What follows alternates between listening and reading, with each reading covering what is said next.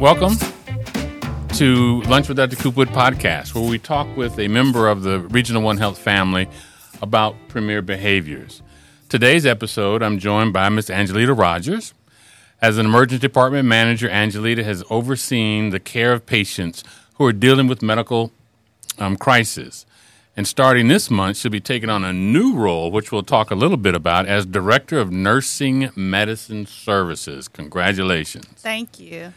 It is not for the faint of heart. Patients come to us in pain, frightened, and stressed, and it's up to Angelita and her team to help them physically and emotionally deal with their problems. Therefore, it's essential to find a personal motivation, a reason to get up every morning and do the difficult yet critically important work um, of taking care of our patients in the emergency room. That makes Angelita a great person to discuss this week's premier behavior. Know my why. It's an important topic for all of us because our hospital never shies away from challenges. And that feel and that can feel overwhelming at times.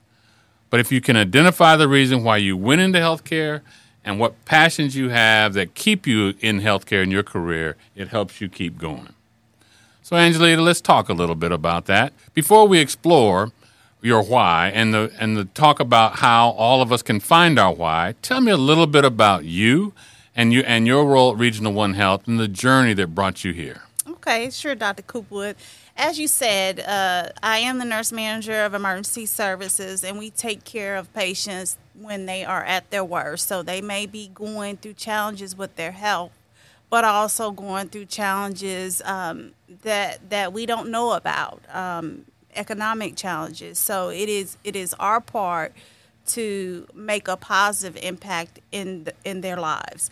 Um, I got here into nursing um, by happenstance. Um, at first, I did not want to be a nurse. My goal was to be an architect. Um, I went to school for architecture up through my junior year, and um, I did have my second child while in school, and it became a challenge for me to balance the two. So I took a job out in California um, in the construction realm where I was a site supervisor hmm. um, for construction projects. Um, and of course, being a 20 year, 20 something, um, bossing older men around was challenging. Um, I did it for six years. Um, and then I decided I wanted to uh, change, and I became a pharmacy tech, uh, compounding in uh, a place called Baxter. I'm sure you're familiar with it. Um, and then I started my journey into nursing after my grandmother passed. Um, even after I started nursing, my desire was not to go into leadership. I wanted to be a CRNA until I got an opportunity to shadow a CRNA, and I realized how boring the job was. Um, and no offense to any CRNA, it just did not seem like it would be purposeful um, to my purpose, which was making a positive impact um, in patients' lives. I wanted to be able to talk and interact uh, with the patients that I uh, provided care for. Well, that's an interesting, circuitous way that you got into to healthcare. Um, um, and we all have different stories. I'm, I'm very grateful to hear yours. Um, as you came into this from a different career, from construction to um, uh, into ultimately into nursing, what drew you into into this field? You said after your grandmother died, but what grew, drew you into this field instead of your other options? And what was it that appealed to you about healthcare? And how did you help? How did it help you discover your why? Well, like I said, um, making a positive impact in the lives of, of others. You can do it in many uh, different professions um, through education, um, through building somebody a house. I did do a lot of work with Habitat for Humanity um, in my construction career. However, my grandmother at a younger age pushed me into healthcare, and I always avoided it because I want to break the barrier in a profession where women weren't common. So I was always the person that was stubborn and wanted to challenge the status quo.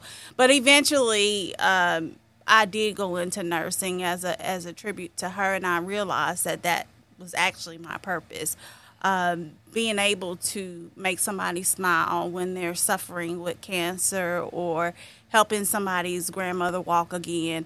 those are all very um, near and dear to my heart. Even bringing um, staff members in and encouraging them to push further ahead with their education are all ways that I like to make a difference. So, so nursing has been very rewarding in many fronts, not just with the patient care, but touching the colleagues and touching the people that I manage.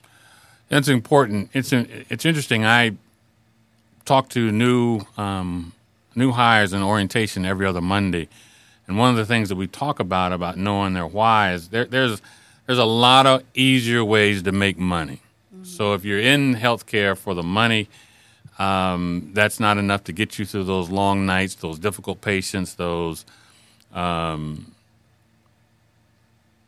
those difficult patients um, yeah. and that you see on a daily basis um, in the emergency room. So it's important that every individual um, who's listening to the podcast or who has a job in healthcare, and especially at Regional One Health, our organization, our patients need them to be very clear about their why because that's what drives us and that's what gets us up in the morning.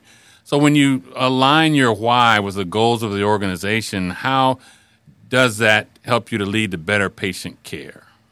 So, so as a leader, when you when your why is aligned with the organization's uh, mission, values, and and goals of care, you can project that onto your staff through empowerment and encouragement. Um, generally, I will introduce that concept to to the staff when I first interview them. You have to come in here with compassion, and I'm going to be the leader that drives you to do more.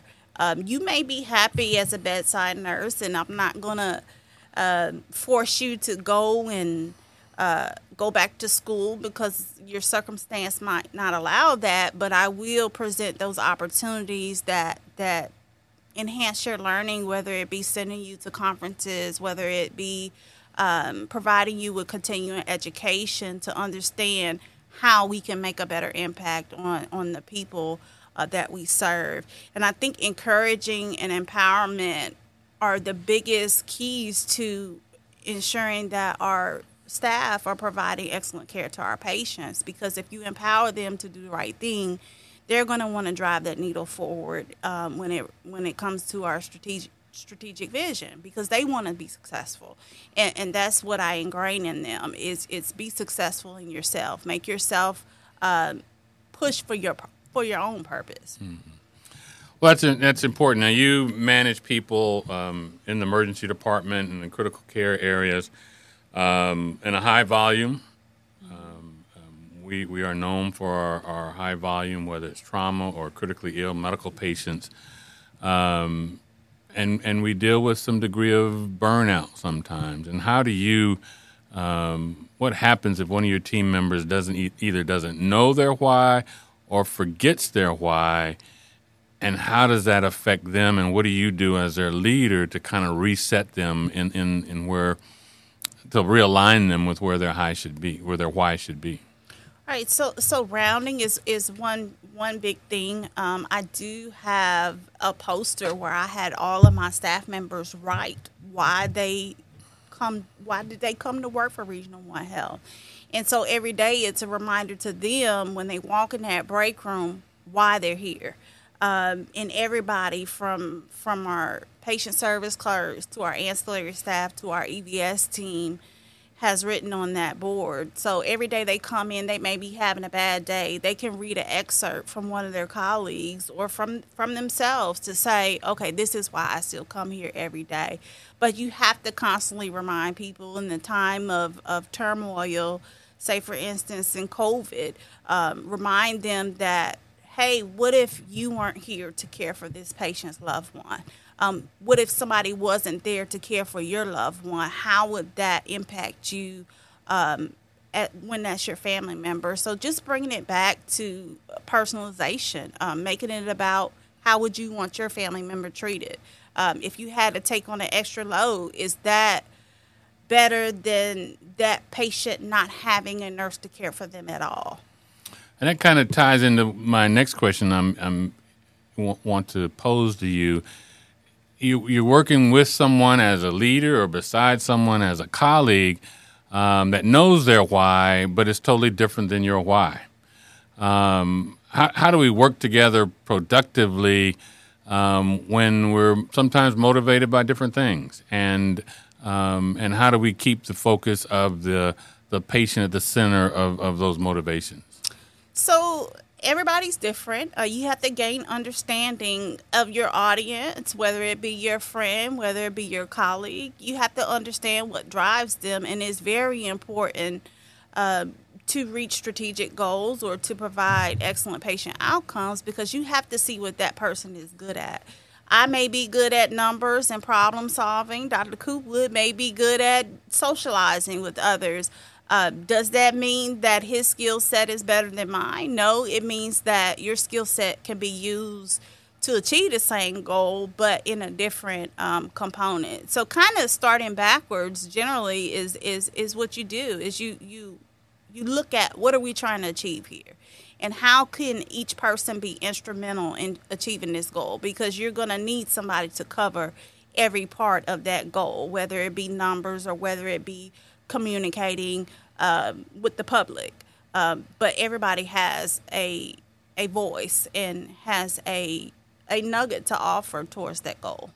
That's interesting. So I'm I'm a big socializer. Is that is that what I that what I just heard you say? um, no, that, that that answers the question very well. Um, you've been part of a project in the emergency department that is very important to understanding the why and, and, and why we, we come. I talk again in orientation to the new hires, and I say everybody in our ICUs was headed somewhere with an intention of getting there. Right. And for whatever reason, they find ourselves, they find themselves in our trauma ICU. So they come to us for care. They come for us for compassionate care and creating ex- exceptional experiences. Um, and they don't come with expectation that we're going to do harm. And so this project you've been working in is strictly is, is goes directly to this why. Um, so tell us a little bit about the work you've been doing to reduce harm events in, the emergency room and throughout the hospital. Even though today that's not part of your um, your role, but it soon will, and we'll get to that in just a second. Okay, so back in 2019, if I can remember correctly, Dr. Coopwood, you had us all in the boardroom, all the leaders in the boardroom, and you challenged all of us to drive the harm events down. And, and you said that everybody plays a part. Um, and generally in emergency services, we don't really associate harm events with, with outpatient ERs. Um, so my brain got to turn and I said, well, we could do something. And so the very next day, I actually implemented a project after speaking with wound care to see what could we do to help drive these harm events down. And one of the things is putting your eyes on the patient, putting your eyes on the patient to see what they have when they got here, and making it intentional, putting your eyes on the patient. Um, so we we log roll our patients every time they come into trauma. So why not put your preventatives on that patient when they come through the trauma room. Um, implement the same thing on our medicine ED side. Um, and we were able with that project to drive the heel and sacral uh, pressure injury numbers down um, significantly by just doing that um, extra step when a patient first comes to the unit. Um, additionally, we were able to capture our present on admission um, wounds uh, when the patient came to the ER. Now, this was in 2019 and went through 2020. We saw major success in that, and then we kind of we continued to do it in our ERs, but it never translated into the inpatient setting until this year. Um, so we kind of restarted that project up throughout the hospital. One, so that we could get standardization of practices, um, and two, every patient comes to everybody's unit. So that's the, the common theme. Everybody gets a patient. So when the patient comes to your unit, you can do the same thing. You look at that patient, you identify if there's issues, and you put those interventions in place immediately so that your your workflow is not interrupted throughout the day because you know when we get busy, it's hard to go back to the task that we may deem as not as important as giving the medication. Well, you know that's that's important concept that you just talked about, where I use what I do in my area, and then how do I how can I leverage that across the organization? And sometimes organizations are so siloed where you know she's in the emergency room. She can't tell us what to do. We're taking patients up care of patients up here on the floor. Um, but obviously, what you did caught the eyes and attention of leaders. Um, one of the things that I love to see within the organization is opportunities for um, individuals who have great leadership potential to be able to um, be promoted when opportunity exists. So tell me a little bit about your new role and, and how you'll, what it is and what all you'll be responsible for and, and what you're looking forward to. Okay, so my new role is director of the medicine service line, um, and that's medicine from the ER all the way up to the ICUs. And it's it's a different concept because generally you have separate directors for each. Um, but what I see working well because I have med surg experience, I have ICU experience, I have ED experience, you're able to connect the dots from the top to the bottom and you're able to get those leaders involved in understanding and thinking outside the boxes. How do we help our team get to the goals that we set forth? Uh, whether that's offloading our ERs, whether it's offloading our ICUs, uh, whether it's um, decreasing our throughput numbers by by pushing each other to get these patients out in a timely manner and identifying those discharges early. So my role will be overseeing the leaders that oversee the teams, um, and I'm excited um, to empower them to do great things uh, because all of them have different strengths that they bring to the table, and I just want to tap into those and and, and highlight them um, and push the organization forward. Well, first of all, congratulations, and I look forward to as um, and there's a similar role on the acute care on the on the um, trauma side. Trauma side. Mm-hmm. And so this is something new that nursing is putting together. So I'm excited to see how it works out. And, and again, congratulations. So before we end this um, Lunch with Dr. Coopwood podcast, I just have one more ask of you, and that you would leave us with some tidbits or advice um, that we all can use as we go about our work. Um, what are your suggestions for identifying a person's why and trying trying it in their specific role at Regional One Health? Whether that person has a has direct patient care responsibility or they're supportive to the patient care. So just asking the question, um, rounding your team, ask them why are they here? Why do they enjoy coming to work every day? Um, and then when they do identify that, you, you make a connection uh, to our vision and our organization, and you remind them of that daily, um, especially when they're having a hard day. You have to remind them of why they said they were here. Um, and I think if you know everybody's individual why on your team, you can push your team to do great things. Wow, that's that's that is important because um, as leaders, we we not only have to do our job, but we have to watch our our our team members um, especially during COVID, there was so much burnout and so much um,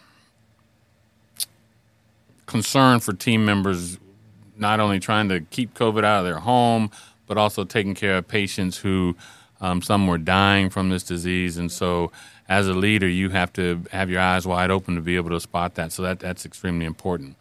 Well, Angelita, thank you for joining us today and sharing your why.